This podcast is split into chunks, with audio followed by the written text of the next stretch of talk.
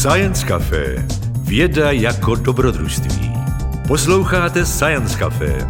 Přibližujeme vám osobnosti české vědy a přinášíme poznání z různých vědních oborů. Hlavním partnerem Science Café je společnost LMC. Dalšími partnery jsou nakladatelství Akademia, společnost MSD, Slides Live, Lucky Lab a Vesmír. Přijďte na Science Café i naživo. Ptejte se, diskutujte a užijte si příjemný večer v kavárně. Záznamy večerů můžete poslouchat zdarma, jejich pořízení však něco stojí. Budeme proto rádi za finanční podporu. Jak na to zjistíte na www.sciencecafe.cz. Děkujeme.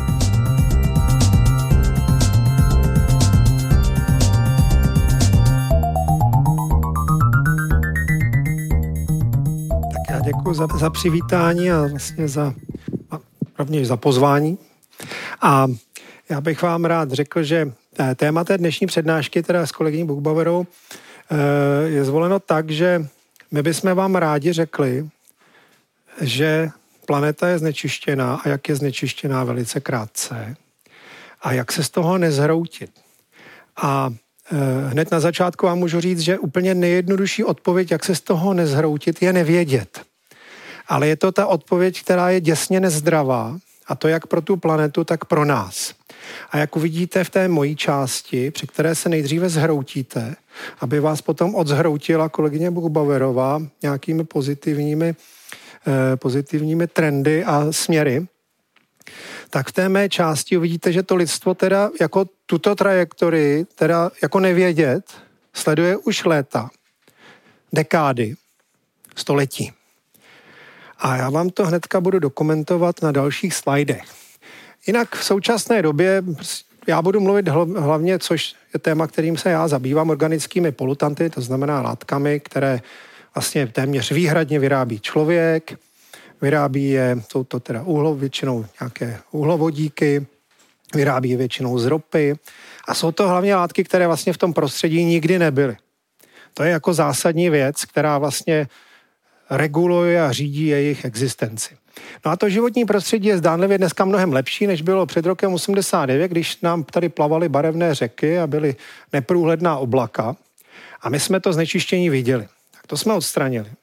A od té doby se nám daří zcela velice úspěšně znečišťovat planetu jinak, nenápadně, a to takzvaně nově se objevujícími polutanty. Slovo polutant znamená látky, které tady to, to životní prostředí znečišťují. A jinak Česká republika na tom není nijak výjimečně, není na tom lépe nebo hůře než okolní země, než evropské země a já vám to zápětí asi budu dokumentovat. A vrátím se právě do té historie. Já mám hrozně rád na všechny tyhle toxikologické vlastně, nebo přednášky o znečištění životního prostředí. Případ DDT rád používám, který všechno dokumentuje hned na jednom slajdu.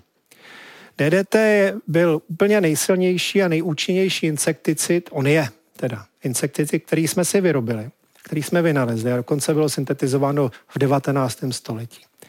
A skoro 50 nebo 40 let se nevědělo, k čemu to je dobrý. Až jeden švýcarský chemik zjistil, že to dobře tráví komáry a další hmyz a dostal za to Nobelovu cenu, protože to zřejmě zachránilo obrovské množství životů eh, před smrtí malárií a podobně.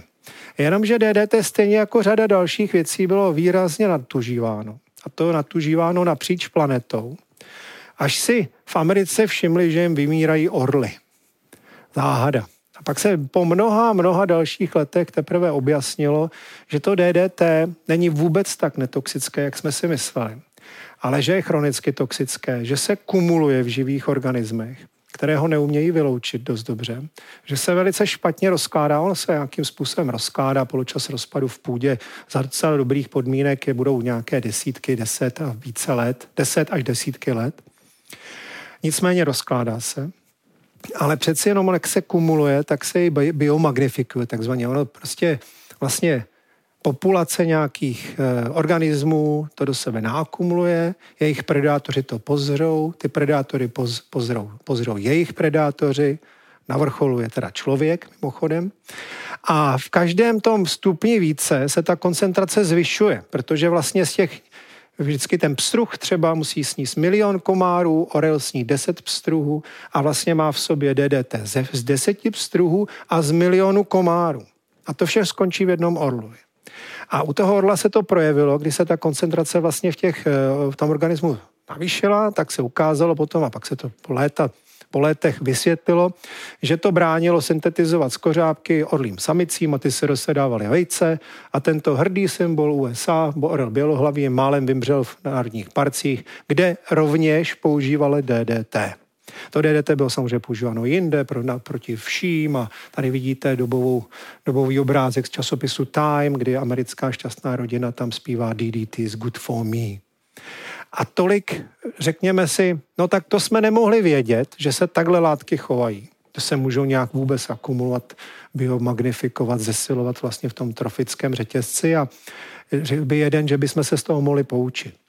Konce na to téma, nebo velmi podobně vznikla kniha od Rachel Carsonové, Mlčící jaro, která jako první poukázala, že natužívání té chemie v životním prostředí je nebezpečné.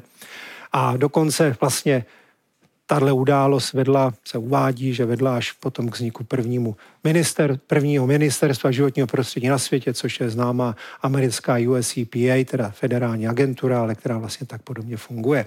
Dneska víme, že, že to je karcinogen, že to je hepatotoxická látka, že je chronicky toxická, velmi nebezpečná.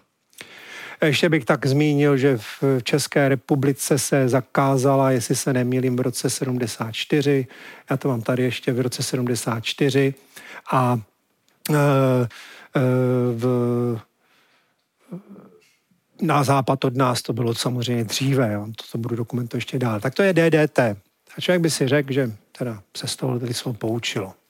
No, teď vám řeknu jiný příběh, zase to bude, zase to bude pesticid, jmenuje se glyfosát. E, já už pak potom vlastně o pesticidech vůbec nebudu mluvit, protože pesticidy jsou vlastně typický, kan, kon, typický reprezentanti nebo typický kandidáti na to, aby to byly polutanty, protože to jsou bioaktivní látky. Oni jsou vlastně z principu nějakým způsobem toxické a samozřejmě nikdy nejsou toxické jenom vůči takzvaným cílovým organismům. Ale o glyfosátu jsme si to dlouho mysleli. Glyfosát je úplně geniální insekticid, který blokuje jednu metabolickou dráhu, které mají rostliny a ty rostliny ostřebávají jenom listy a pak je ještě ke všemu vůbec úplně netoxický. Tak tohle jsou základní kritéria, kdy jsme glyfosát začali používat. Což má několik výhod. Prostě když máte nějakou plochu, kde je zeleň, které se chcete zbavit, tak, eh, tak to postříkáte glyfosátem, čas, eh, například z přípravku Roundup. Je to teda glyfosát vůbec nejvíce vyráběný pesticid zřejmě a herbicid rozhodně na světě. A Střebají to pouze rostliny, které tam rostou, mají listy. To, co je ještě v zemi, tomu to vůbec nevadí. Takže to tam pomře a vlastně vyroste to, co tam má růst, nebo to zasijete potom prostě a funguje to krásně. Má to fungovat pouze na rostliny, všechny ostatní cílové organismy neexistují. Nakonec se ukázalo, že existují, že to samozřejmě poškozuje mikrofloru v půdě, ale bohužel se ukazuje, že to poškozuje i jeden druh, který se tady nám přemnožil, jmenuje se Homo sapiens. A že to zřejmě může způsobovat rakovinu. Dokonce některé organizace, jako je nejprestižnější organizace na výzkum rakoviny, si to myslí, že to je pravděpodobný karcinogen a jiné organizace si myslí, že ne. A proto se o tom vedou dlouhé spory, řada studií, které to jako ukazují, řada studií, které to vyvrací a glyfosát používáme dál. Eh, takhle to zařadila do, ta, ta organizace, která se jmenuje International Agency for Research on Cancer, eh, to zařadila vedle DDT, sloučenin olova, anabolických steroidů do stejné skupiny. Protože to není ve skupině jedna, zejména způsobeno tím, že třeba se neznají úplně všechny mechanismy a nenašli jsme dost lidských dobrovolníků, na kterých bychom to mohli eh, zcela záměrně otestovat. Jinak, jde, jinak ten glyfosát, který teda jako je z těch přípravků typu Roundup, najdete třeba v 60% moči lidí z České republiky v různých plodinách, eh, tady to máme ukázáno v různých eh, výpěstcích našich a podobně, ale také nápojích a podobně. Prostě to, ten glyfosát je prostě, ten jeho problém je v tom, že ho používáme hodně. On se na rozdíl od DDT totiž velice výborně rozkládá. Ale rozkládá se opět za zcela, eh, řekněme, ideálních podmínek, ale potom zcela rychle, v řádu dnů a týdnů. Takže kdyby to fungovalo tak, jak jsme si mysleli, tak glyfosát použijeme, on se rozloží a je to vyřešeno. A bohužel takhle to neběží a nakonec se to dostane, jak vidíte, do moči všech, eh, nebo eh, do, zástup, do moči všech zástupců zemí Evropy. Já přeskočím ty, ty, ty toxikologické konsekvence, kde se ještě používá, abyste měli představu prostě všude. Používají to samozřejmě, používají to zemědělci, používají, používá se to na nezemědělskou půdu, používají to zahrádkáři, možná to používáte sami. Tak vězte, že to je látka, která je nějakým způsobem pravděpodobně nebo podezřelá z karcinogeny minimálně. No a jak vypadá ta situace dnes jako obecně? Já jsem vám dal dva, dva příklady, historický a současný. A vypadá takto. Toto je obrázek z Evropské environmentální agentury, která dokumentuje, že zhruba na trhu máme 100 000 chemických látek, většinou organických chemických látek. A z těch 100 000 chemických látek 500 látek máme velmi dobře toxikologicky scharakterizovaných a o 70 tisících toho nevíme nic moc.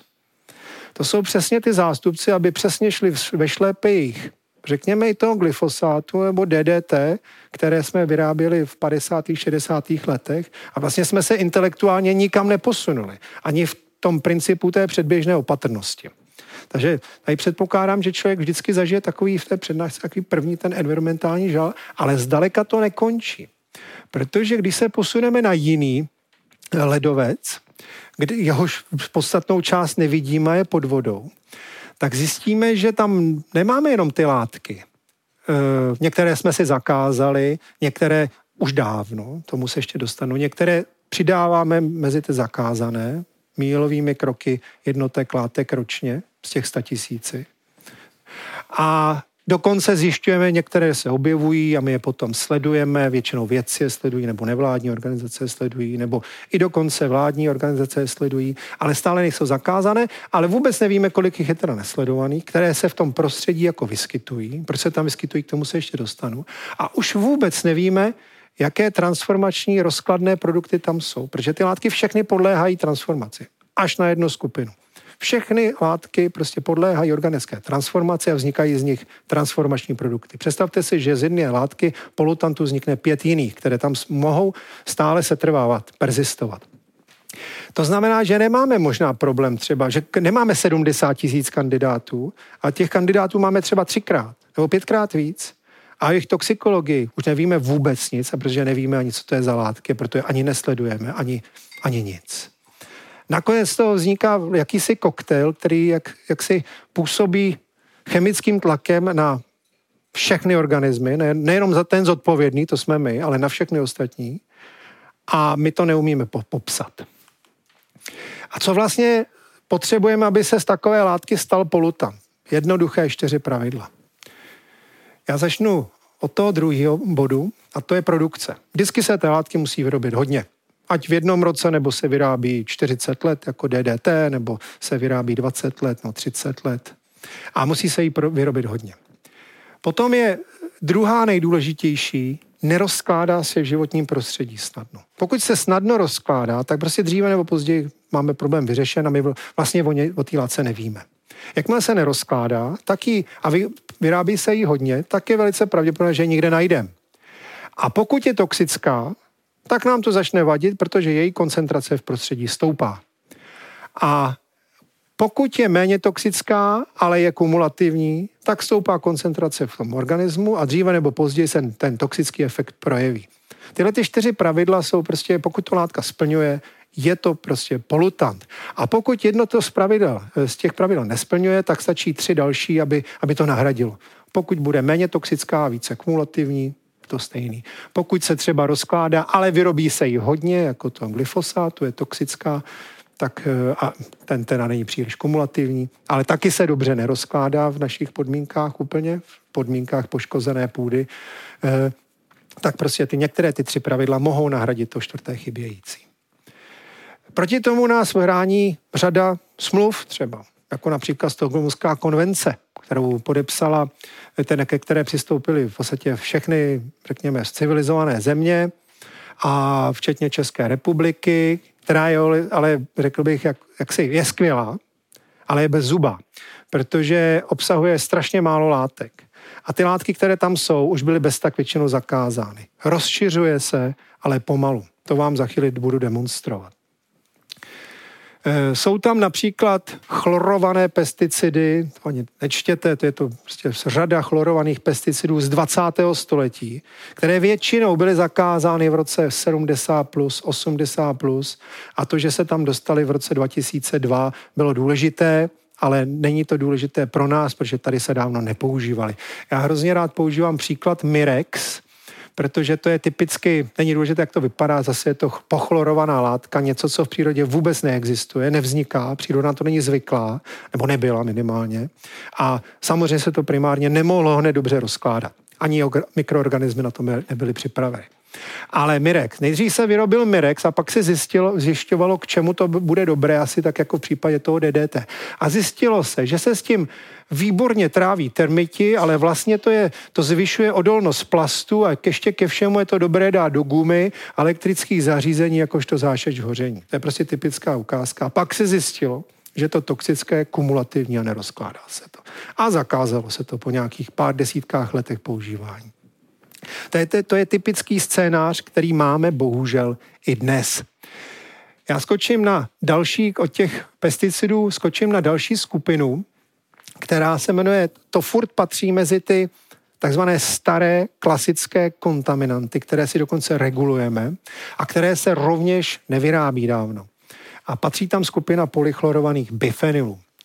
Polychlorované bifenily byla, byly, nebo jsou, je to skupina látek, je to takhle, tomuhle se říká bifenyl a když na to přivážíte jedno nebo jedno až deset chlorů, tak z toho vzniká směs polychlorovaných bifenylů. A když se tyhle ty látky vynalezly, tak se zjistilo, že jsou strašně odolné. A to, nás, to nám jako lidstvu hrozně, to nás zajímalo a bavilo. Když je něco odolné, my to máme rádi, protože ty výrobky déle vydrží. Ale nikdo už neřešil to, že ty látky taky déle vydrží. Takže polychlorované bifenyly do dneška, ačkoliv se i v české, čes, tehdejším Československu zakázali v roce 84, tak je můžete nadetekovat v českém mateřském mléku. Protože to jsou látky ku podivu toxické, to jsem zapomněl říct a ještě řeknu, ale jsou to kumulativní látky, rozpustné v tucích, tudíž se šíří napříč e, potravním řetězcem a vyrobilo se jich hodně a špatně se rozkládají. Typický, typický organický polutant vlastně. Zhruba z celosvětové produkce, která byla asi 1,5 milionu tun, e, uniklo 50 až 60% do životního prostředí přímo. Eh, kolik se rozložilo a kolik je ještě někde uloženo, to se jako moc neví. Nicméně ty látky jsou typické kontaminanty. My jsme byli velmoc, která to vyráběla. E, například v chemku strážské, které dokázalo skontaminovat zemplínskou šírovu a která do dneška je vlastně skontaminovaná, to je Slovensko. Další krásný příklad, kde to můžete najít, se tady trošku rozhodilo, Ehm, tady v tomhle případě eh, tam byla skládka v obci Lhenice, známá to eh, ovocnářská oblast v jižních Čechách, kde eh, byla obrovská skládka zeminy kontaminované polychloranými bifenily. 20 let, před několika dvěma, třemi lety se to teprve vysanovalo. A zela tam prostě, protože se nepovedla sanace před těma 20 až 25 lety. A Další, což znamená šíření těch látek do prostředí, protože ta hromada byla otevřená, to byla otevřená obrovská hromada, na které rostly stromy už.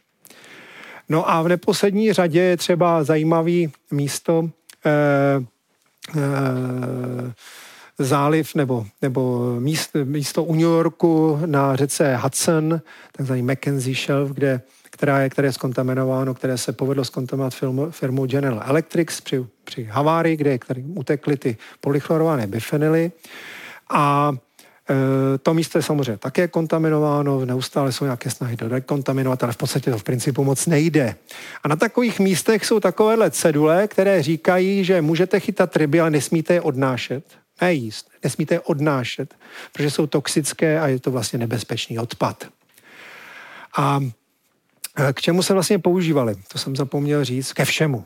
Opět ke všemu. Tak jsou hrozně odolné, nevedou elektrický prout, ale vedou výborně teplo, tak se tím chladili transformátory.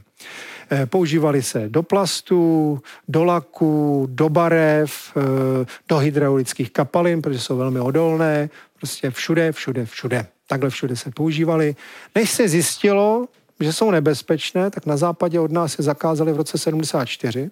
U nás se ještě 10 let používali, až se zakázali v roce 84.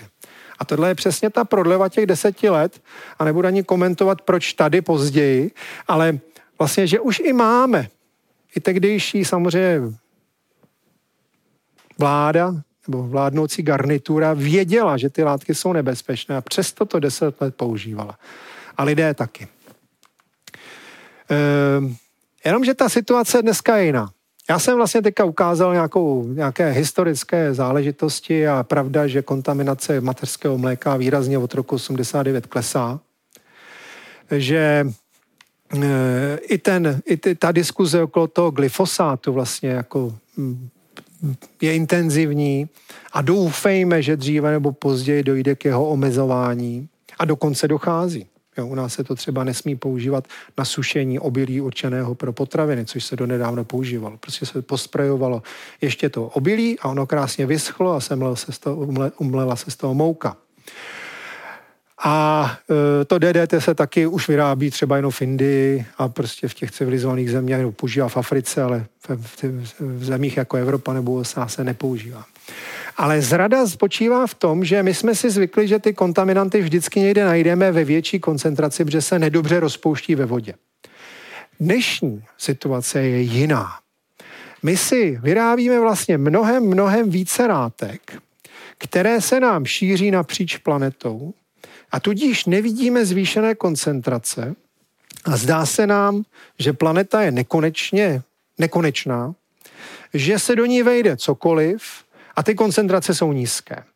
A ono se ukazuje, že řada těch látek je problematických i při těch nízkých koncentracích a protože je jich všude málo, tak se jim říká mikropolutanty. Nejčastěji je to proto, že jsou rozpustné dobře ve vodě. Typickým zástup, typickými zástupcemi je tady ta druhá skupina, která do toho většinově patří, ne, že by to se to rovnalo, a to jsou třeba farmaka, nebo látky z takzvaných produktů osobní péče, to je kosmetika, opalovací krémy a, a antimikrobiální přípravky a ústní hygiena a podobně. Tam je řada látek, které v podstatě jsou biologicky aktivní, proto ta ústní voda funguje a e, které se třeba ani nemoc dobře rozkládají a které každý den použijeme a vyplivneme do výlevky. A prochází, odchází do čistiny odpadních vod kde často se neúplně rozloží, většina z nich se nerozloží, nebo jenom na nějakou koncentraci a ta odchází do přírody. A to děláme každý den, každý den, každý den. No a také, tam, také, se tam, také se vyskytuje termínus technicus nově se objevující polutanty, já jsem to už zmínil. My jsme pak překvapeni, že v Antarktidě najdeme některé tyhle látky. Řekněme, a to se tady nově objevilo. To je, bude zřejmě nově objevující se polutant. A ten sledujeme. A pak zjistíme, že mají některé toxikologické účinky, jako třeba, že nám naruší hormonální dráhy a říkáme jim potom endokrinní disruptory. A o těch budu mluvit, ale ty skupiny se nerovnají. Největší zastřešující je asi ta, to téma těch mikropolutantů a dobře popisuje tu situaci, která je zrádná, protože my ten problém vlastně na, do, na první dobrou prostě nevidíme. A zdá se nám marginální, benigní a prostě jedeme dál. Já bych tady řekl pár slov o těch endokrinních disruptorech, protože o nich se, ono se o nich hodně mluví. Vlastně něco, co nám narušuje hormonální signály v těle. A proč to tak vlastně je? Patří tam řada látek, my sledujeme několik hormonálních drah, které, které by mohly být narušeny a jsou nebo jsou narušeny a ty látky mají třeba na to efekty. Patří to mezi, mezi to zejména teda estrogenní dráha, což je vlastně samičí pohlavní, to jsou samičí pohlavní hormony a dráha, která s tím souvisí, signály, které s tím souvisí. Patří mezi to samozřejmě i samčí nebo mužská, řekněme, protože eh, my jsme se savci, na tom jsme úplně stejně. androgenní dráha a tyroidní dráha, dráha štítné žlázy. A řada látek, jak se ukazuje, může některé ty dráhy spustit, například tu estrogenní, možná jste o tom slyšeli, v taláty třeba, nebo ji blokovat, třeba to, se, to sledujeme často u té androgenní, že vlastně ty látky působí proti tomu. A nebo u té štítné žlázy, kde se to sleduje méně, ale v podstatě, pokud se, pokud se to otestuje, tak veškeré látky, které na sebe mají chlory, nebo bromy, nebo flory, se často ukazují, že narušují dráhu štítné žlázy. A všem těmto látkám se říká potom souhrně endokrinní disruptory, protože to naruší. To narušení je ještě jako složitější, nejde o tom jenom to spustit nebo blokovat. Jedná se o syntézu těch hormonů, o rozklad těch hormonů v těle, protože oni musí být v určité rovnováze, jejich transport a podobně. Já tady zmíním jenom trochu o té estrogení, ta je jako nejvíce známá, kdy, kdy to sledujeme jak na člověku, tak vlastně na vodních, zejména vodních živočiších. Tam je řada studií, které ukazují, že nemohou měnit pohlaví, nebo že se jim nevyvíjí pohlavní orgány, nebo že se nemůžou rozmnožovat. Uh, oni samozřejmě jsou tomu hodně vystaveni, takže t, eh, když v tom prostředí vlastně plavou. Uh, nicméně se předpokládá, že to má i negativní vliv na plodnost samců, obecně savců, že eh, vliv na předčasnou pubertu lidí, vliv na zvyšující se incidenci rakoviny prsu, varla, prostaty. Jo. A co tam patří? Patří tam řada látek, které se eh, vyskytují buď v plastech, eh, změkčovadla, v ústních preparátech nebo v ústních v ústních hygieně, pardon. Pak se velmi diskutovala antikoncepce, ale pozor, máme tady třeba zmíněnou metabolit e, polychlorovaných bifenylů, což je hydroxypolyfonový bifenol. Tady to bych chtěl, to chtěl na konsekvence s tím, že jsem mluvil o těch transformačních degradačních produktech. My prostě vyrábíme látky, ale příroda jich vyrobí ještě pětkrát tolik z nich. Eh, tady máme ukázky těch látek. E, nutno podotkám za chvíli ukážu, že problematika antikoncepce v životním prostředí se ukazuje, že není tak problematická to už vám ukážu na datech.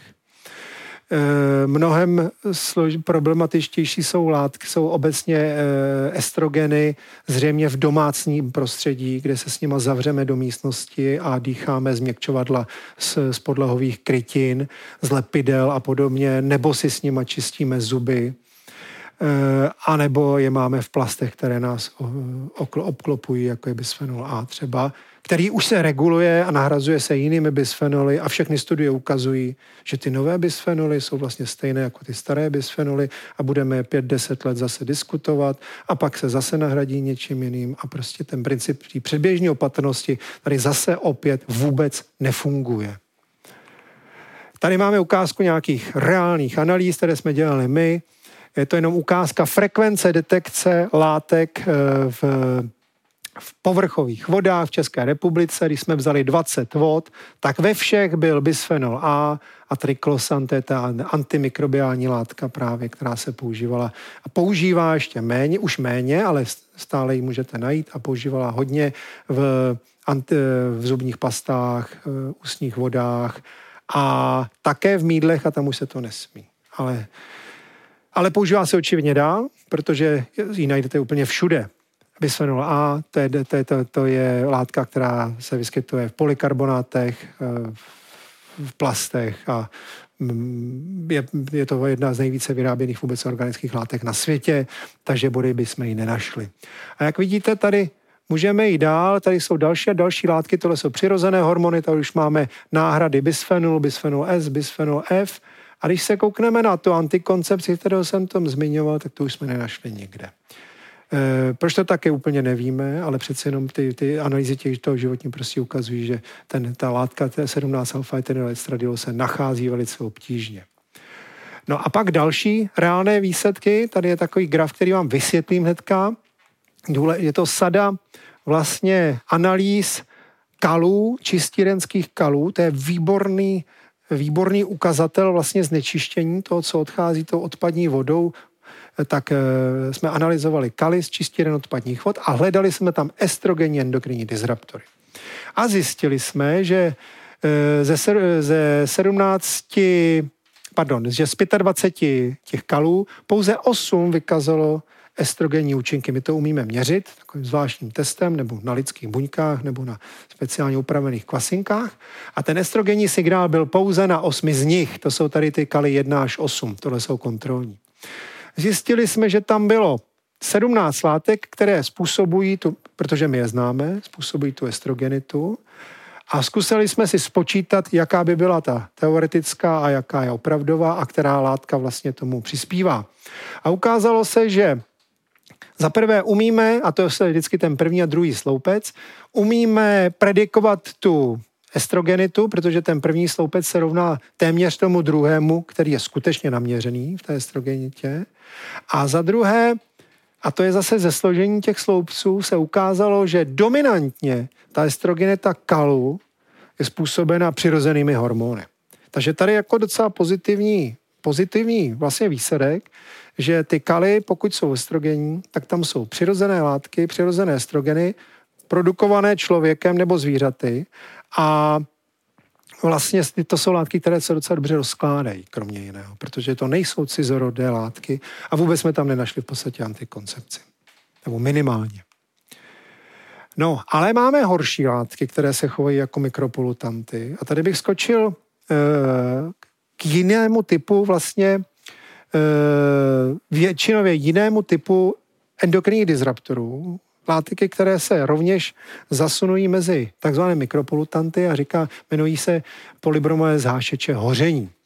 Tyto látky se vyskytují úplně všude. Máme je doma, máme je v matracích, spíme na nich, máme je v nábytku, máme je v autě, máme je v elektronice, máme je v krvi, máme je v těle.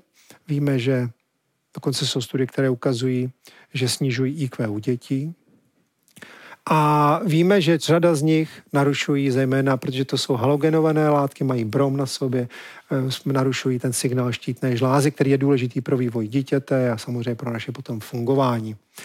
Řadu z nich jsme si jich zakázali a ta řada z nich je nahrazená jinými. A dokonce v tom nemáme úplně jasno. Když jsme se snažili zjišťovat onehda, prostě který výrobek má k sobě, jaký bromovaný zášeč hoření, tak se toho jeden úplně nedopátrá. Jenom ty, které někde najdeme, najdeme v Antarktidě nebo v Tuku, Tuleně, prostě v Arktidě, nebo někde jinde, nevíme, jak se tam, my už dneska víme, že se tam dostali, ale neměli, protože oni rozpustné ve vodě nejsou, oni se tam dostali zřejmě na polétavém prachu a jsou tak kumulativní, že prostě nakonec to v tom Tuleňovi někde na druhém konci světa nadetekujeme a je to tam. Ačkoliv jsme si mysleli, že se nešíří, opět, že jsou netoxické, protože jsme chlor nahradili bromem a ten nedobře zalízá do buněk, protože to je veliký a, a netěká, protože to je těžká molekula, která netěká, ale přeci jenom prostě ono těká všechno trochu. Ale jiné, jiné to pravidlo té akumulace, vlastně bioakumulace a nerozložitelnosti a toho množství nahrodilo jiná pravidla o tom šíření a tak dále. Prostě je, nakonec je to také mikropolutan, který se vlastně nemusí rozpustit ve vodě. Přesně tyhle ty pravidla on vlastně všechny studuje. Splňuje a nakonec se zjistil, že to jsou látky toxické, bohužel. E, no a teď se dostávám k úplně nejhorším. Jsem, jsem mluvil o chlorovaných 20. století, bromovaných konec 20. století a máme tady florované. Florované látky ale bohužel nejsou vůbec nově se objevujícího kontaminanty, protože se vyrábí od 50. let. A jsou to krátké řetězce, zejména krátké formálně uhlovodíkové alkylové řetězce, které jsou všechny vodíky nahrazeny flory. A tyhle látky ale jsou vůbec to nejhorší, co jsme si kdy vyrobili, protože se vůbec nerozkládají v životním prostředí.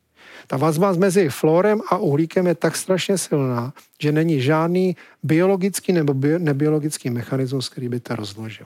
A proto se jim říká forever chemicals. A tyhle ty forever chemicals se nejenom zcela volně vyrábějí od 50. let, ale výrobci zřejmě už v 70. letech věděli, že jsou toxické, akorát to zapomněli světu říct. Zjistilo se to v roce 2000 při skandálu v západní Virginii, kde lidé ve městě, které bylo skontaminováno vlastně nebezpečným odpadem z jedné té výrobny, umírali, onemocnili a umírali na různé typy rakovin a nemocí štítných žlá, štítné žlázy a na další nemoci trpěli jako je ucerózní kolitída, rakoviny a tak dále, vysoký cholesterol, protože pili vodu masivně skontaminovanou těmito látkami, které, o kterých jsme si mysleli, nebo mohli jsme se domnívat, že jsou toxické. Ukázalo se, že jsou toxické, že jsou extrémně toxické a začalo se to řešit. Kdo chce zažít opra- opravdový environmentální žal, nechce koukne na dva filmy, jeden je hollywoodský Dark Waters nebo dostupný dokument na YouTube The Devil We Know, kde uvidí přímo lidi, kteří tuhle ten případ zažili. Dopadlo to, došlo to k soudu, firma DuPont prohrála skoro miliardu, eh, protože se ukázalo, že řadu těch věcí věděla, jenom právě protože nějak to zapomněla světu říct, tak se to člověk nedozvěděl. Nicméně to se stalo po roce 2000. Dneska máme rok 2023. Těch látek existuje 12 tisíc, ať 10 až 12 tisíc. Na trhu jsou vyšší stovky minimálně, až tisíc, a jsou zakázány tři. Jsou tři na Stockholmské konvenci. V systému něco nefunguje. Vedou se diskuze o tom, že se zakážou. A ty diskuze se vedou a stále už je tady brzo ten ten zákaz a pak se to zase odloží, stejně jako s tím glyfosátem nebo s, dalšou, s řadou dalších látek bromovaných. Takže se tohle to neustále jako děje, ale naštěstí se zavádí aspoň nějaké limity.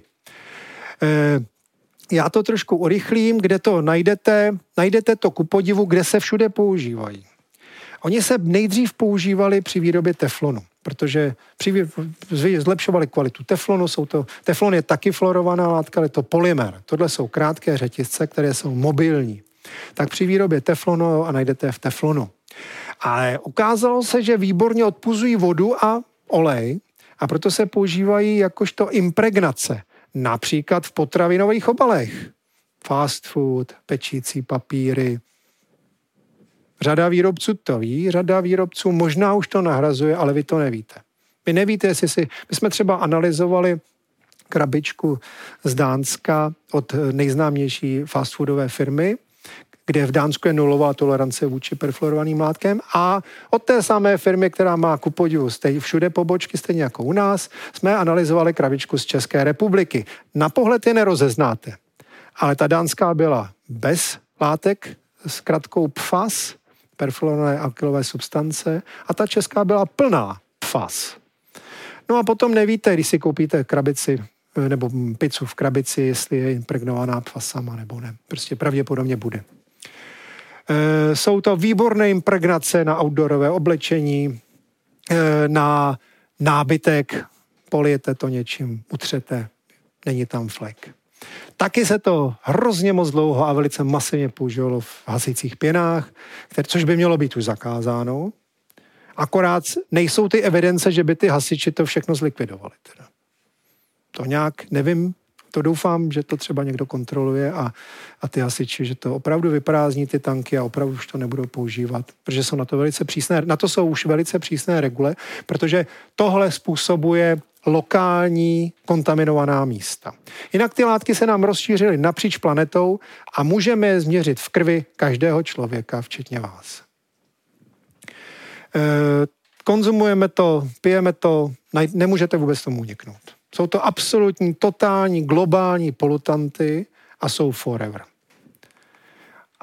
Co způsobí, já už jsem to trochu zmiňoval, nemoci štítné žlázy, několik typů rakovin zřejmě. E, byl na to vůbec největší epidemiologický výzkum v tom městě, kde na to umírali ty lidi. 70 tisíc obyvatel, 70 tisíc účastníků. Byla už slušná kohorta na určité závěry.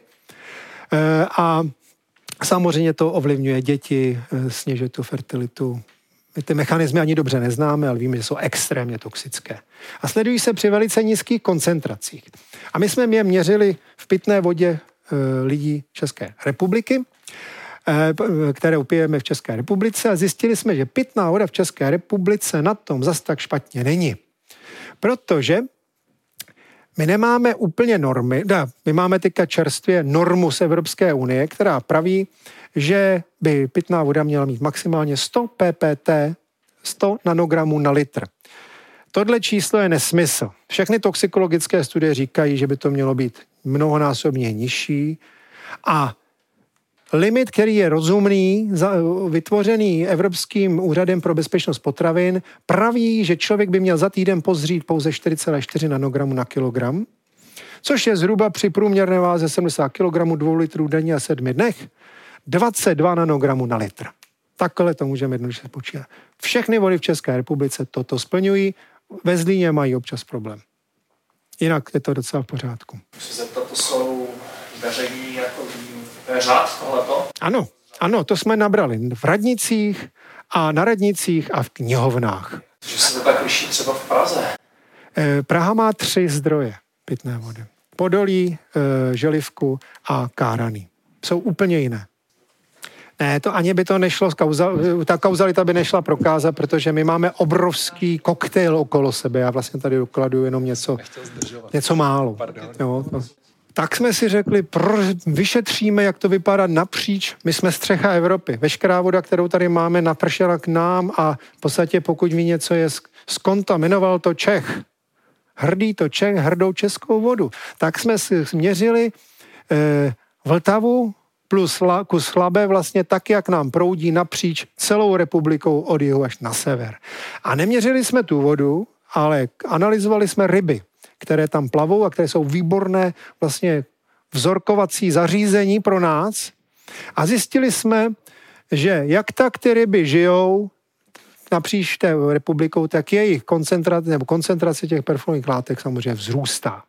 A pokud použijeme ten přepočet, ten limit 4,4 nanogramy na kilogram na týden jednoho člověka, tak průměrná váha takové ryby, kterou byste mohli sníst, je 16 gramů. A pak už byste neměli pít kontaminovanou vodu a nikde jinde byste to neměli potkat. Pokud se Evropský úřad pro bezpečnost potravin neplete, ale neplete, protože tyhle ten limit vychází z toxikologických studií. V Ústí nad Labem uh, už je ta Eh, to množství těch ryb v řádu jednotek gramů. Jednotek gramů svaloviny. Protože tyhle látky se nám nekumulují v tucích, ale v mase. No a pak jsme se koukli na čistírenský kal, který se ze 30% používal u nás jako hnojivo, ať tam je, co tam je, sledují se v ním pouze e, polychlorované bifenily a těžké kovy. A zjistili jsme, jsou obrovské rozdíly v těch kalech že vě, velká města mají, jsou celkem hodně, ten, ten kal je docela dost kontaminovaný, tam se objevilo už tisíc nanogramů na gram, co, to je velká koncentrace, ale v menších městech je to třeba desetkrát méně. A na vesnicích je to dokonce ještě desetkrát méně. A ten kal je samozřejmě vhodný pro hnojení a tenhle ten kal jsme si řekli, uvidíme, jenom se tak namátku spočítali pomocí nějakých faktorů, kolik, jak by to dopadlo v různých plodinách, kdyby se teda ten kal používal na to hnojí, on se na některé nepoužívá, na některé používá, teda pravdu říci. A ukázalo se, že třeba v salátu teoreticky ten by do sebe měl nakumulovat 300 nanogramů na kilogram, což je přesně ten týdenní příjem. To znamená, kdybyste snědli kilogram takového salátu, tak už byste neměli jíst rybu z Vltavy a neměli byste třeba pít tu vodu, protože to, to má v sobě taky. Neuniknete. Prostě bohužel takhle tohle je realita a něco by se s tím mělo nic dělat. A já už to jenom jako vám chci říct ještě jednu věc, než vám řekne něco pozitivního kolegyně a vrátí vás zpět z, z environmentálního žalu a to je téma mikroplastu. Ty mikroplasty, o kterých dneska slycháte, je to téma ožehavé, protože e, řada institucí to jaksi marginalizuje prostě a tvrdí, že to není žádný environmentální problém. My to přesně nevíme. My víme, že mikroplasty jsou všude, že se vyskytují napříč planetou stejně jako typ FAS, že je to globální kontaminant, že jejich množství vzrůstá a že jsou toxické, ale nevíme, jak, jak je to problematická ta toxicita. My prostě víme, že mají toxické efekty a neumíme to vztáhnout na člověka ani na organismy pořádně, protože my je neumíme v té přírodě měřit. My umíme říct, že tam nějaké jsou, ale nevíme, kolik jich tam je malých a ty malé jsou toxické. To je vlastně, my máme fyzikální limitace na to, že nejsme schopni zdetekovat. A kdo tvrdí, že umí dobře detekovat ty toxické, prostě tak, tak v podstatě bych řekl, tak snad neříká pravdu. E, jsou to prostě částice Definice je asi 5 mm, to jsou naprosto nezajímavé částice, které vás vůbec nemůžou ohrozit. Až do jednoho mikrometru, ty už vás pod těch 10 mikrometrů zhruba už můžou ohrožovat, ale bohužel jsou ty menší, tomu říkáme nanoplasty a o těch víme, že jsou že vykazují ty toxicity významněji vyšší a ty vůbec v tom prostředí nezměříme, protože neumíme detekovat vznikají buď to, vznikají buď to záměrně, ne, protože se používaly, dokonce v kosmetice, výrobci už ustupují, nebo vznikají rozpadem plastového odpadu. To je to nejzásadnější, co tam je. A to souvisí s produkcí plastu, která nám utěšeně vzrůstá. Já bych tady třeba řekl takových pár faktů, že teďka jsme zhruba na 400 nějakých milionů tunách ročně, jako celosvětová produkce, ale v roce 2050 máme být asi na 1500 milionů tunách. A ta ne, nebere to jako, nemá to jiný směr než takový. Tady vidíte ropnou krizi, tady vidíte krizi ekonomickou 2008. Přesně tomu ta, ta křivka odpovídá. A co je tam další zajímavé, že před rokem 2000 jsme, jsme, nebo jsme si vyrobili méně než jednu třetinu plastu. Jak jsme mohli žít pro boha? A my dneska neumíme žít bez plastu. Ten plast za to jako úplně nemůže, ale my neumíme nakládat s jeho odpadem.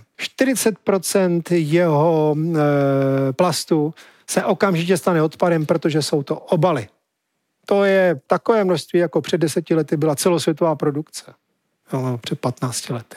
Jo, takže to je problém. Jinak to, ta vzrůstající, ta spotřeba, ta spotřeba. A jak je to s tím?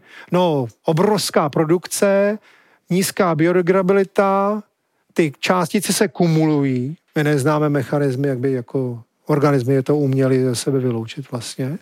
Jo. A toxicita, ukazuje se, že nějak toxické to je. Je otázka, kdy vlastně nakumulujeme nebo dovyrobíme. A to souvisí ještě s dalším aspektem, že máme těch odpadků jako v tom prostředí už hodně. A víc a víc, a kam se jako poděli? No, měli jsme štěstí, v Pacifiku je takový veliký vír, který nám veškeré odpadky plastové schromáždil do prostředka a tomu říkáme velká pacifická odpadková skvrna a ta má velikost jako třeba několik Francií. A pak jsme si jich všimli. Do té doby, dokud byly rozprostřeny, tak jsme si jich nevšimli. Jsou samozřejmě tendenci to pozbírat a tak, ale nemá to moc smysl, dokud zejména třeba azijské země, kde my zalevno vyrábíme a neřešíme, jestli mají odpadové hospodářství, tak jest, dokud oni nezavedou to odpadové hospodářství, nepřestanou odpad, odpadky házet do řek, do moře a tak dále. Takže nemá cenu nic sbírat, když to budou furt plnit, jinými slovy. A naše zodpovědnost tam je taky, protože my tam zalevno vyrábíme a tváříme se, že jsme jako na tom nějak lépe. Takže to je velká pacifická skvrna. No a ještě je tady taková věc, že ty plastový, ten plastový odpad se roz, rozpadá na ty částice docela dlouho. A to, co my teďka detekujeme v prostředí, to je naprostý zlomek toho, co vznikne, až se nám rozpade jenom to, co tam teďka leží. A to už nemluvím o tom, co si prozatím ještě vyrobíme, naházíme tam. Ty efekty jsou různé, já už tady o tom nebudu moc mluvit, ale funguje to na buječné úrovni, víme, že to způsobuje oxidativní stres, že ty částice poškozují organely, prostě dokáže to narušit membrány, mitochondrií. Eh, funguje to na eh, jedincích, to má toxické účinky, neumíme všechno vysvětlit zdaleka, funguje to na populacích. Předpokládá se, že by to mohlo víc až jako k vyhnutí některých druhů, prostě proč ne. No, prostě, zejména proto, že to prostředí se neustále plní, plní a plní tady jsou nějaké jenom dokumenty toho, že to jako nějakým způsobem existuje, není to úplně důležitý. Prostě těch, těch, těch důkazů je hodně, jsou na to stovky až tisíce publikací, které ukazují nějaké aspoň drobné toxické efekty. A když si vezmete to množství a to, že to najdete úplně ve všem, v každé potravině skoro, v každé vodě, kterou pijete, v každém nápoji prostě, že to dýcháte pravděpodobně, tak tady máme minimálně zaděláno na další problém. Eh, našlo se to v placentě, našlo se to v novorozenci, našlo se to ve smolce novorozence, to znamená, že to muselo projít matkou placentou až do toho novorozence. Že vlastně novorozenci, jak tak lezou, tak do sebe nakumulují mnohem více mikroplastů, mají vlastně v exkrementech větší množství mikroplastů na kilo, než, než má dospělý člověk, jenom protože se plazí a ožužlávají hračky plastové a podobně. To byla ta tragická část. A já bych teďka poprosil v tomhle šoku, který zažíváte kolegyni Hocku Bukbaverovou, aby vám něco řekla, co s tím vlastně můžete teďka dělat. A my to pak ještě spolu interaktivně doplníme. Děkuji, dob, dobrý den. Uh, já jsem Lotka Buchbaverová z Ústavu pro životní prostředí. Tahle část přednášky je nová. Uh, pan profesor Cajdahamlý říká uh, často naštěstí, to je důležité pro to, aby jsme věděli, ale většinou se pak lidi cítí takhle po té přednášce.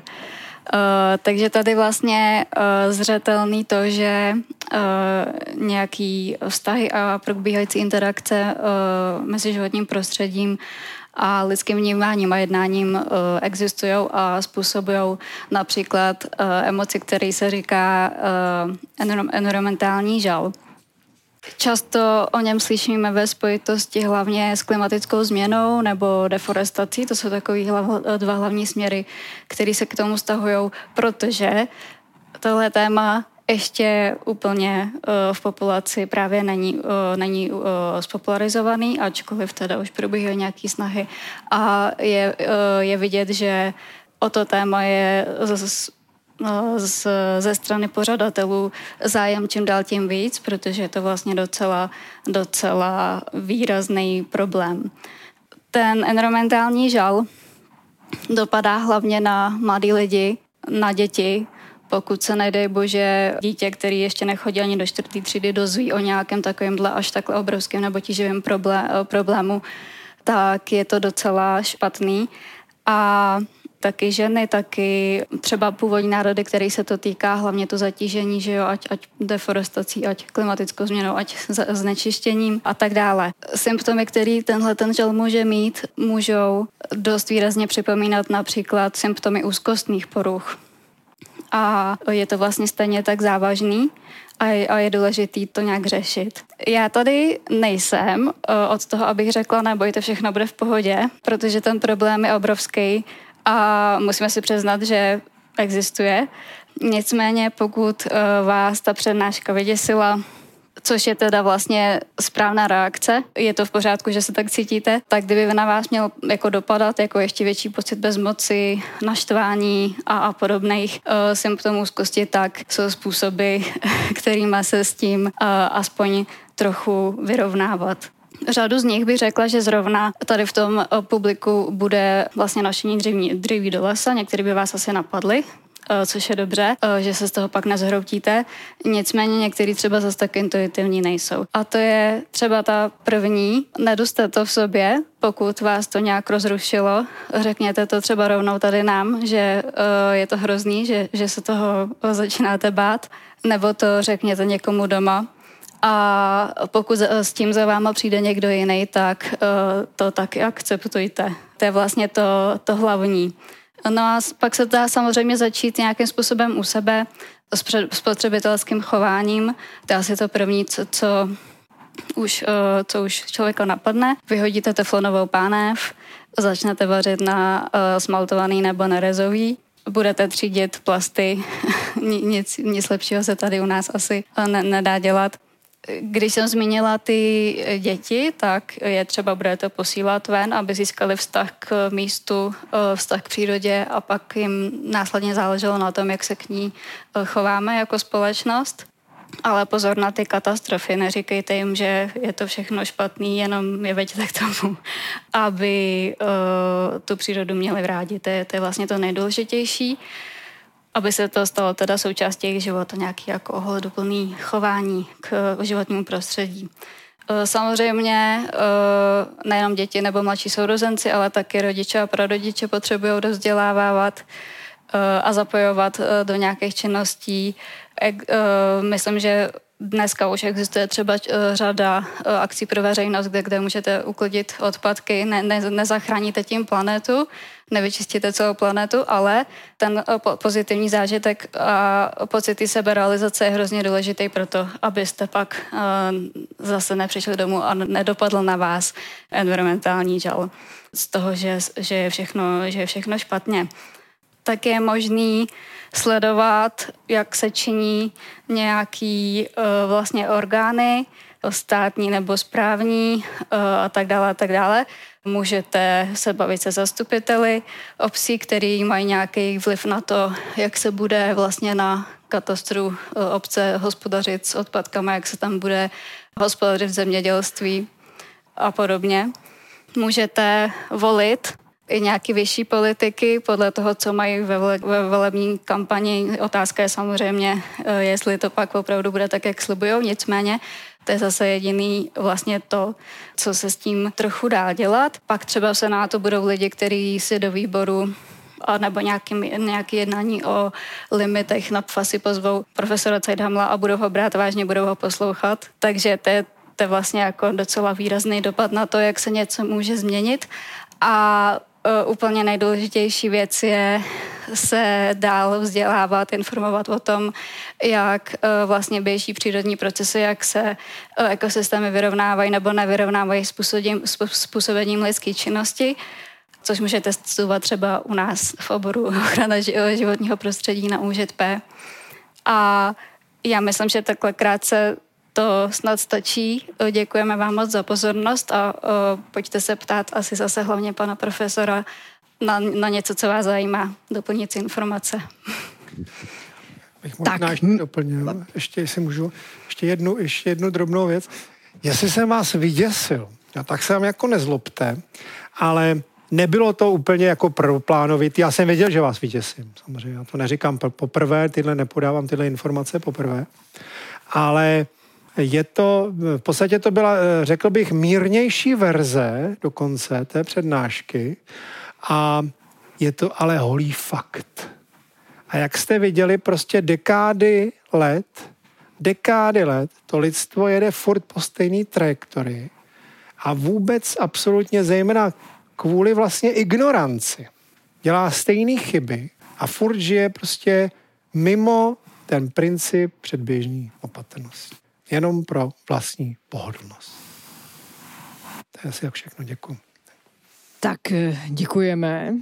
Eh, teď je tady takové ticho, závažné, ale zároveň prostor pro vaše otázky. Kolega Josef má v ruce mikrofon, tak kdo se chce jako první zeptat, prosím, přihlaste se a, a prosím, vždy vyčkejte na ten mikrofon, ať to máme komplet záznamu.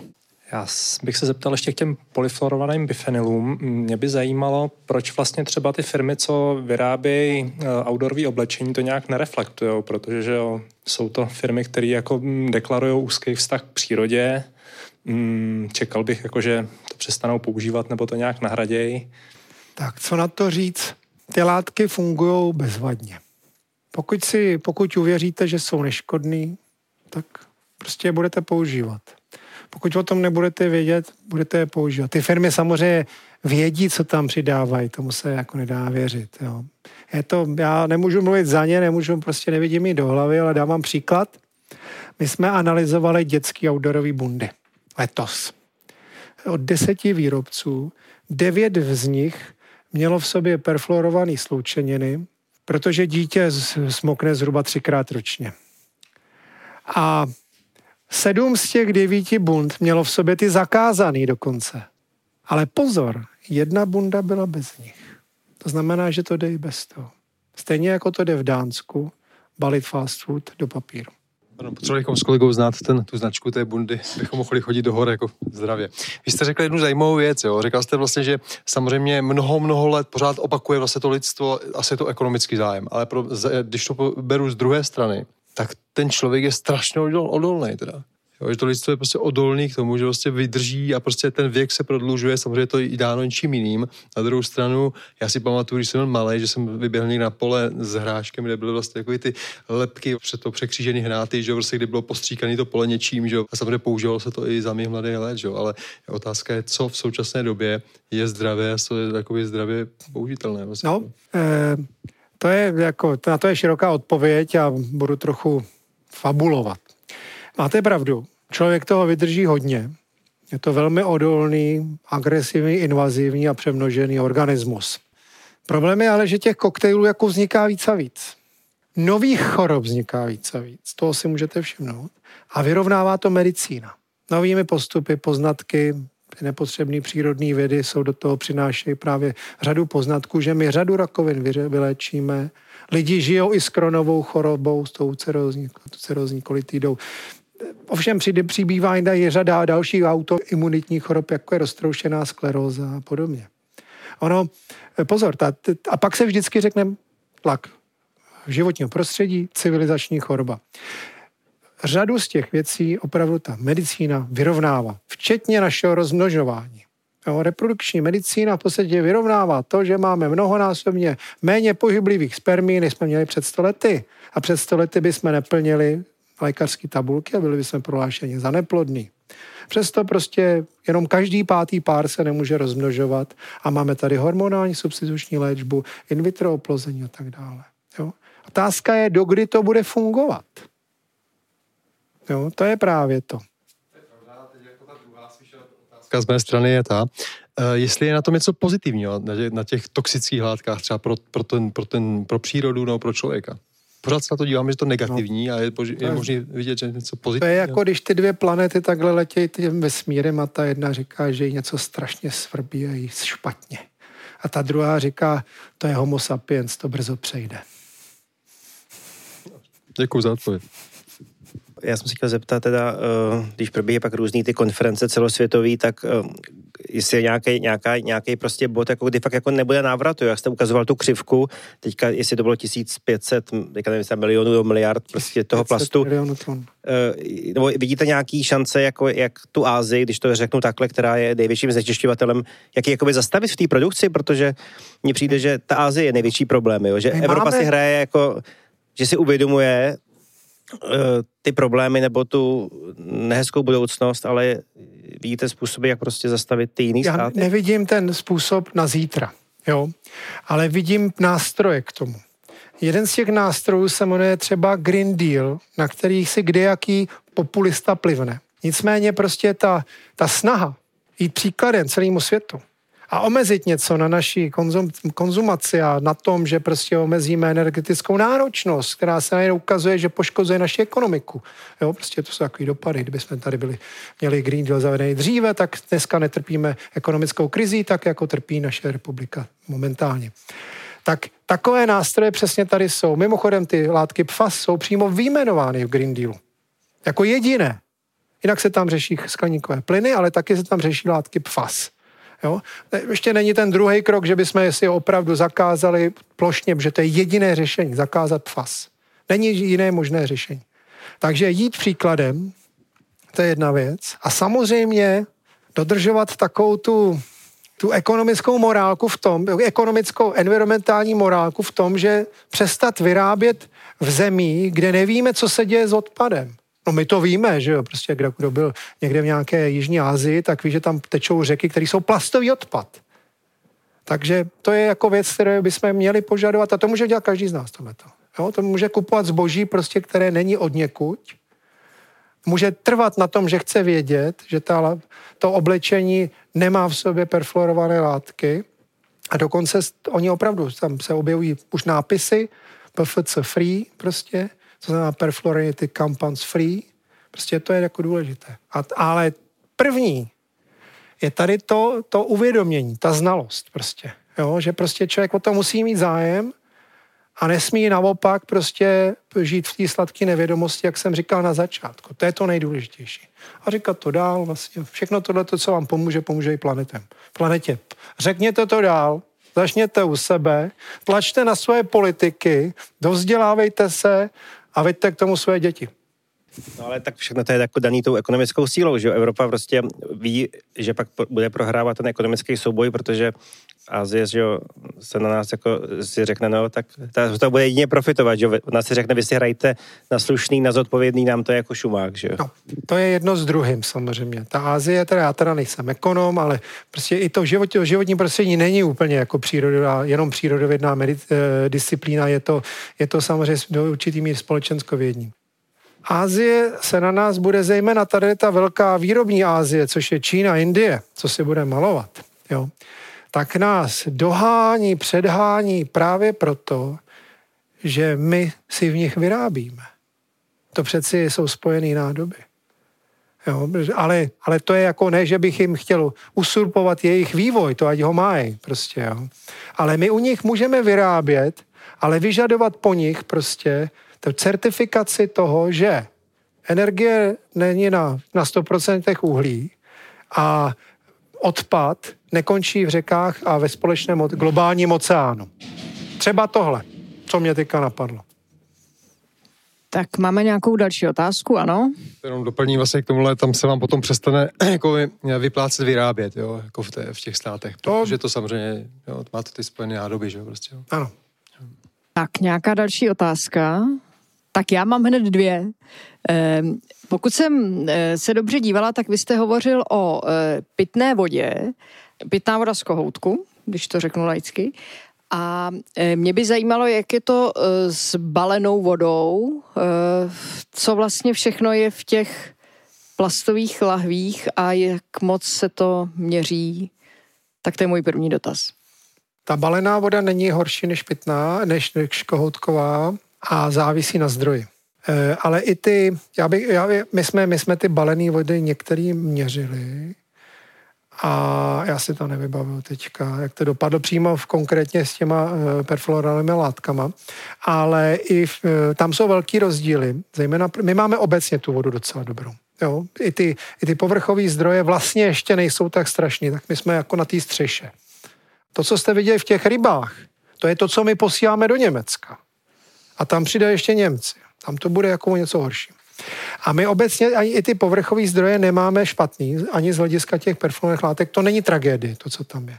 Jo, ale i tak se to dá, jak vidíte, nakumulovat v těch rybách hrůzo strašně.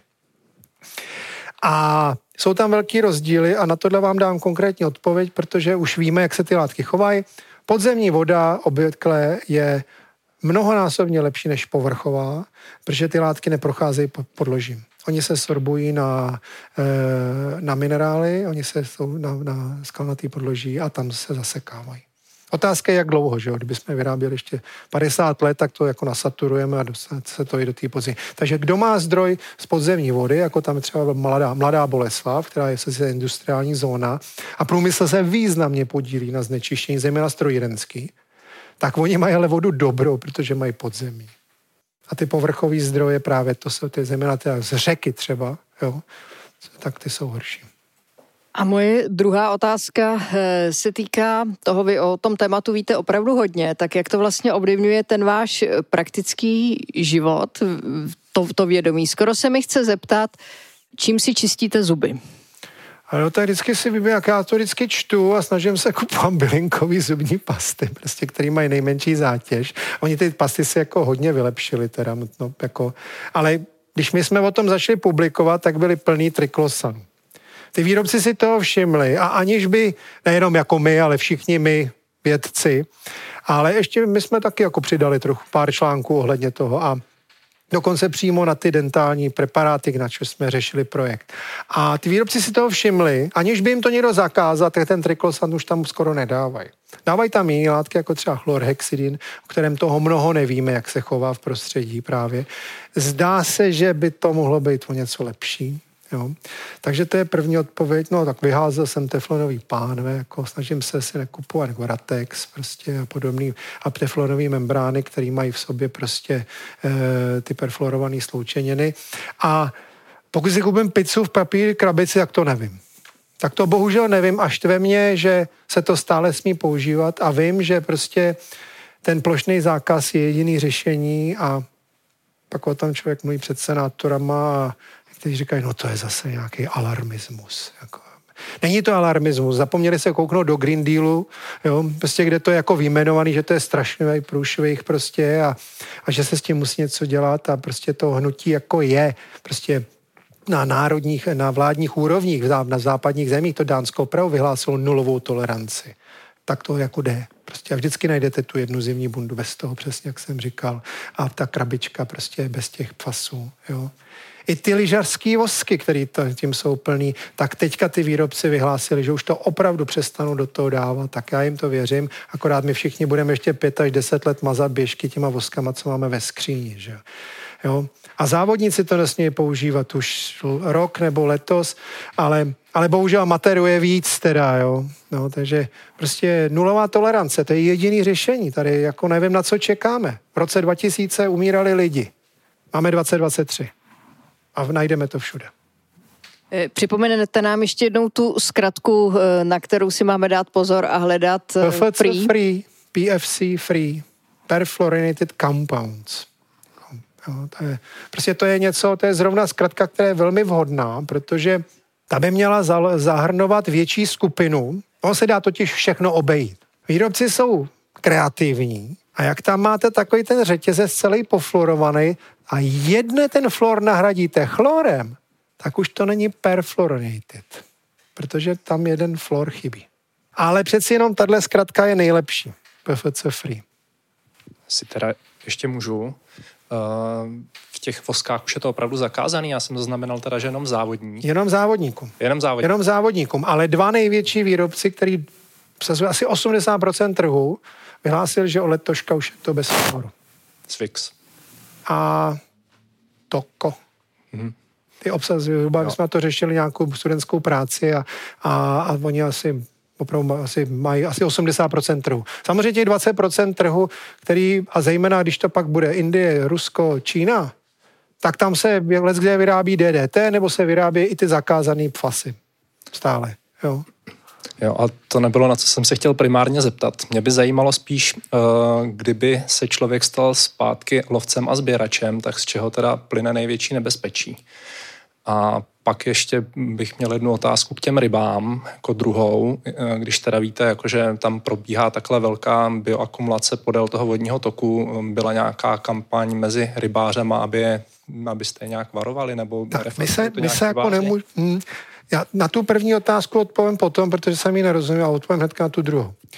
E, nemůžeme se úplně rozkrájet, ale dali jsme článek do časopisu rybářství, aby to věděli prostě popularizační článek v časopisu rybářství. Zase nám to sebralo nějaký čas prostě a, a teďka to téma začíná žít, teda jako nedávno jsme byli jedna z mála skupin, která se s tím zabývá v České republice. Jo, teď už naštěstí vícero. A ta první otázka, jak, kdyby jsme se stali lovci a sběrači, tak eh, z jakých jakoby, přírodních zdrojů nám plyne největší nebezpečí? Asi jako potravin bych řekl. Tomu ne, já nerozumím ty otázky. Asi. Já nevím, jestli jako to jsou prostě bobule nebo jako ty ryby, nebo jako třeba zvěř divoká, šípky sbírané u silnice, jabka, borůvky, houby, co je špatný jako. Jestli jste teda dělali na tyhle ty věci rozbory. Myslíte jako obecně plodiny? Teda jako... Myslím obecně divoký plodiny. Divoký plodiny, nevím. To nevím. Každá, každá kytka kumuluje e, různé látky jinak, nedá se to dost dobře predikovat. Jo, proto je jako prostě vždycky problém. Obecně jako my chceme žít pohodlně. A možná bych to zobecnil. My chceme žít pohodlně a vyrábíme si k tomu komfort. Ten komfort je i v té chemii. Jo, tady chodí, my umíme, ty, ani ten plast za to nemůžeme, my neumíme žít bez plastu. Od doby, kdy jsme se naučili vstřikovat plast do forem, tak neumíme vyrábět jinak než z plastu. Ale kdyby jsme ho dobře likvidovali, tak je všechno v pořádku je to trochu ropy, který, 5% ropy, který jsme nespálili v autíčku a v, v, v letadle, použijeme jinak. Musíme ho zlikvidovat potom. S těma chemikáliemi obecně, který nám slouží třeba v zemědělství, dost dobře možná my neumíme, my neumíme žít třeba bez umělých hnojiv. Aby jsme se neuživili na planetě. Jo? Takže máme, pak máme řadu látek, které nám opravdu jako usnadňují a pomáhají život. Nemůžeme zapomenout na léčiva. Prostě by jsme, řada z našich příbuzných, blízkých by nám pomřela na nějaké běžné choroby, kdyby se neuměli chemicky vyrobit léčiva. Jo? A pak je řada zbytných věcí a věcí, které jsou dokonce nebezpečné. A to je potřeba pojmenovat. Pojmenovat dokonce to, co není tak potřeba řešit. Proto jsem tady jako mluvil Třeba jako o tom, my jsme před deseti lety psali o těch antikoncepci, my jsme před deseti lety psali do článku a ta antikoncepce, to je špatně rozložitelný syntetický hormon, dvakrát silnější než, než ten přirozený, jo, ale přeci jenom prostě se ukazuje, že ho tam teďka nevidíme, že jo, a v tom českém kalu to dělají přirozený hormony. Já neříkám, že to jsou stoprocentní data, ale docela nějaký vzorek to je. Mnohem zásadnější jsou ty perfluorované látky, které víme dlouho, 20 let, že jsou nerozložitelný, že můžou způsobovat řadu těch chorob, na který až nám onemocní teprve příbuzný nebo já, začneme reagovat. Jo, to je právě přesně to. Dokud nám někdo v příbuzenstvu neonemocní nějakou autoimunitní chorobou složitou, prostě nebo já, tak nereagujeme, tak jsme intaktní prostě a, a je to, přitom je to jenom daň za ten eh, hloupej konzum. Jo? Ne, protože on se dá konzumovat i chytře. Prostě kdybychom si vyráběli vládky a sledovali, jestli se rozkládá, jestli jsou toxický, nikdy to úplně nepostihneme, ale lépe, než to děláme, tak možná nebudeme mít ty jedovatý bobule. Já vám si bych to takhle odpověděl. Jo? Doplněk uh, k otázce na lovce a sběrače. Ono by teoreticky ani nemělo být nutný tlačit na nějaký takovýhle drastický přechod, Eh, když si vezmete třeba vztah používání pesticidů a ty klimatické změny, kterou jsem zmiňovala, tak někdo spočítal, že kdyby jenom na čtyřech promilech celosvětové zemědělské půdy fungovala fixace uhlíků do půdy pomocí půdní bioty, která se jinak tráví těma pesticidama, tak by to vykompenzovalo celoroční antropogenický jako příspěvek uh, oxidu uhličitého do atmosféry. Samozřejmě absolutně by to byly že velký čísla ploch uh, zemědělský, ale vlastně jediný jako nástroj z toho vyplývá je, že prostě se o tom bavit, mluvit o tom, mluvit o tom, mluvit o tom, připomínat někomu, aby se myslelo na to, že tak, jak žijeme teď, tak už to prostě dál jako udržitelně nepůjde. Existuje řada indikátorů, to už zabýváme trošku jinam, ale řady, existuje řada indikátorů, já na to nejsem vůbec odborník, ale ty uvádějí, že třeba my už zhruba od roku od 60. let spotřebováváme 1,6 planety.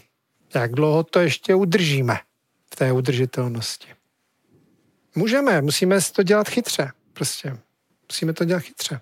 Ale musíme, musíme vůbec chtít a něco pro to dělat. Tak ještě máme dotaz. Takže ještě jednu otázku. Vy jste teď řekl, že to musíme dělat chytře. Máte udělaný výzkum, kolik chce lidí dělat to chytře a kolik vlastně na to jako nějakým způsobem kašle prostě neřeší tuhle tu věc. Jo, protože v tom okamžiku samozřejmě je to o tom, přesně jak to říkáte vy, je to o tom vlastně být vzorem pro své děti. Nějaký určitým způsobem, prostě to, ne, to není, to je generační prostě jakoby řešení, prostě to nemůžete vlastně udělat ze dne na den. Takže vlastně pokud jste vzorem pro děti a ty zase budou pro své děti, možná budou mít jako čistější planetu. Jo. Já jsem třeba z automotiv biznesu a tady se řeší elektromobilita. Těžkým způsobem se řeší přechod prostě jakoby z dýzlových, z klasických vlastně jakoby motorů na elektrické motory. Otázka, jestli nám to opravdu vyřeší ten problém do budoucna, nikdo neví. Jo. Takže ono, těch věcí prostě není to jenom o tom, co vlastně jste zmínili vy o pesticidech nebo o dalších věcech, ale těch, těch vlivů na tu, na tu planetu je daleko víc, než si uvědomujeme. A další, další pohled je ten, my jako, jako lidstvo prostě fungujeme tak, že něco vyprodukujeme a je nám jedno, že to poškodí tu planetu, protože zase přijde jiná firma, která na tom vydělá a prostě začne léčit, vytvoří hromadu jiných léků nebo jiné řešení, které je prostě samozřejmě eh, zaplaceno zase z našich peněz třeba. Jo, to je to, řekněme, to odpadové hospodářství nebo čisti, čističky a další věci na to, tu první část nevíme. My jsme přírodovědci a tímhle se zabývají spíš sociologové nebo environmentální psychologové a sociologové. Jo. Ale já myslím, že tady pan kolega předved přesně nějaký denial, jako prostě z toho environmentálního žalu, prostě to, jako to odmítnutí prostě. Je to všude. Nedá se s tím nic dělat. Tam je problém, tam je problém, všichni na tom vydělají, prostě moc, bude to trvat dlouho. Bude, všechno bude trvat dlouho, ale s něčím musíme začít prostě. Tak, nějaký poslední dotaz. Někdo, kdo ještě uh, má něco, co mu vrtá v hlavě a chtěl by se zeptat, tak teď máte ještě příležitost. Zdá se, že tomu tak není a to zřejmě proto, že, e, že e, to, co jsme tady slyšeli, v nás zanechalo takový dojem, o které musíme přemýšlet. Jak tady vidím na tvářích, tady v kampusu Hybernská. Takže mi nezbývá, než poděkovat našim dnešním hostům. Pan profesor Tomáš Zeidhamel, děkujeme.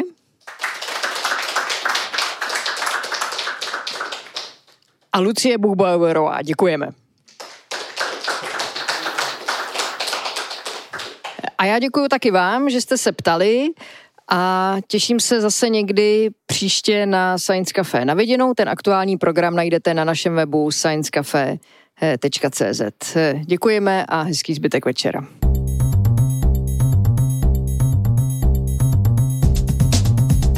Děkujeme, že jste poslouchali Science Café. Pozvánky na nejbližší akce a možnosti, jak Science Café podpořit, najdete na www.sciencecafe.cz. Další podcasty si můžete poslechnout na SoundCloud, Spotify a slideslife.cz. Science Café. Věda jako dobrodružství.